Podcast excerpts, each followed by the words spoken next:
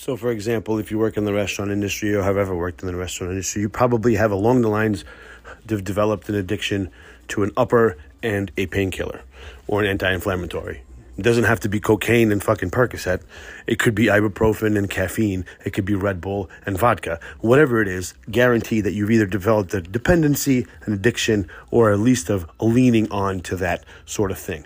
Well, let's just stick with the basic one. Let's stick with coffee, for instance.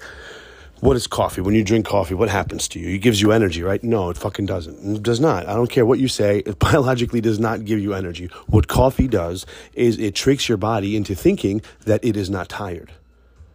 Okay, so now let me reiterate. It does not give you, it's not adrenaline that you're putting into your veins that makes your heart start bumping at 150 beats per minute when you drink a cup of coffee. Your heart rate does increase, your capillaries thin, and your blood gets pumping faster. But that's not because coffee is giving you the energy, it's because coffee is inhibiting that sense in your body that says, hey, you're tired, slow the fuck down.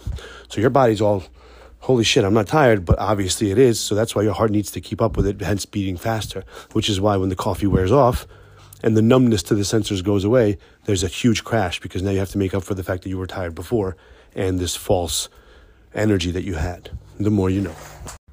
So you ever like walk into work and you're kind of in a shitty mood or like in an okay mood, and then you know you come in, you know talk to somebody, you have a bite to eat from family meal, and then you have to start your shift, and your shift's going kind of shitty. But then all of a sudden your mood kind of changes and everything lightens up, and shit doesn't seem so bad anymore. And you think to yourself, like, what happened? Like, what was the difference between when I came in? Was it was it talking to people because I was alone before, or was it the opposite? Me being alone when I was with people before. I was hungry, so I ate. Maybe it was the food. Who knows? Well, if you start to trace a pattern and if you're good at recognizing patterns, which you should be because you're a human being, that's what we do very, really well, you might notice that it's only on the days that a certain person works that you're in these better moods. And only on days that when that person works and you happen to eat the family meal. So could it possibly be that this person's cooking is putting you in a better mood? Is that is that possible? It is if I'm putting psilocybin in it. A very little dose, of course, nothing to get you tripping, but obviously it's clinically proven to enhance mood and focus and all that other jazz. I'm fucking kidding you, idiots. I'm not to poison you dickheads with mushrooms, but you'll never know, I guess, now, won't you? Oh, man. You see, like, the placebo effect is a real thing. It's huge because it's in your mind, really. What are drugs?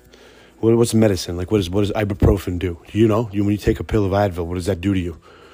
Essentially, what? You're taking, like, what's the difference between taking a pill of Advil or a sugar coated pill that says Advil on it? Would you know the difference?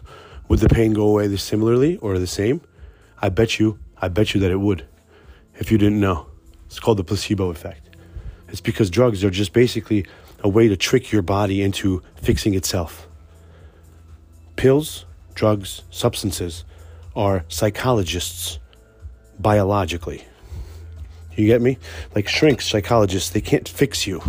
You can't go to a therapist and demand to be fixed. He, he, that's not what happens. First of all, shrinks can't fix you. I mean, lazy ones will prescribe you pills to shut you the fuck up. It's not going to treat anything, is it? No, a shrink's job is to help you figure out how to fix yourself, which is probably the hardest thing you could ever do because the person, one, obviously doesn't know how to do it, two, is stubborn to it, and three, is expecting you to do it for him. Man, if I didn't have my work cut out for me, I don't know what was. You know, maybe that's why I dropped out of psych- psychology and went to fucking cooking school.